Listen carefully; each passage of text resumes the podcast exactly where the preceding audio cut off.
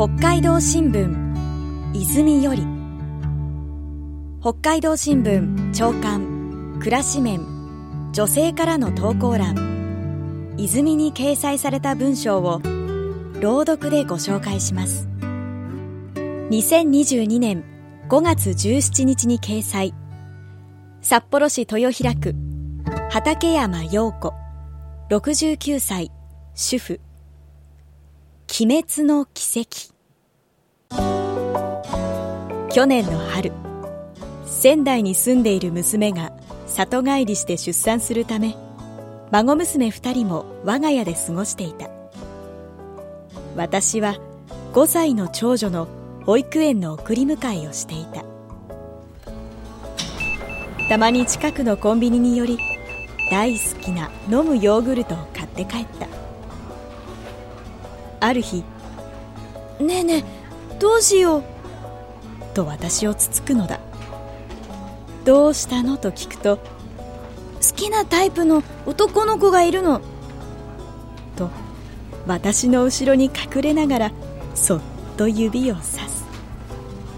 見ると少し長めのサラサラ髪で線の細い男の子がいた。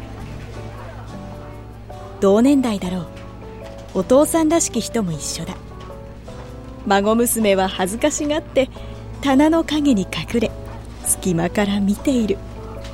おかしくてそばに行こうよと促しても「やだダメダメ!」と隠れ続けている。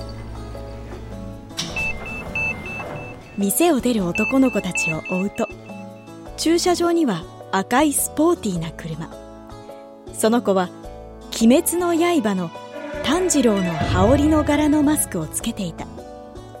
顔は半分わからないけれどキュンときたらしい。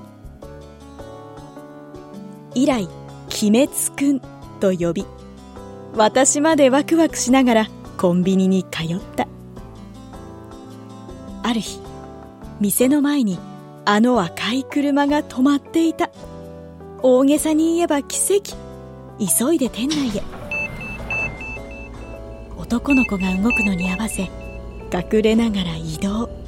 あららもう会計している。思わず孫娘の手を引っ張って外へ。赤い車はあっという間に見えなくなった。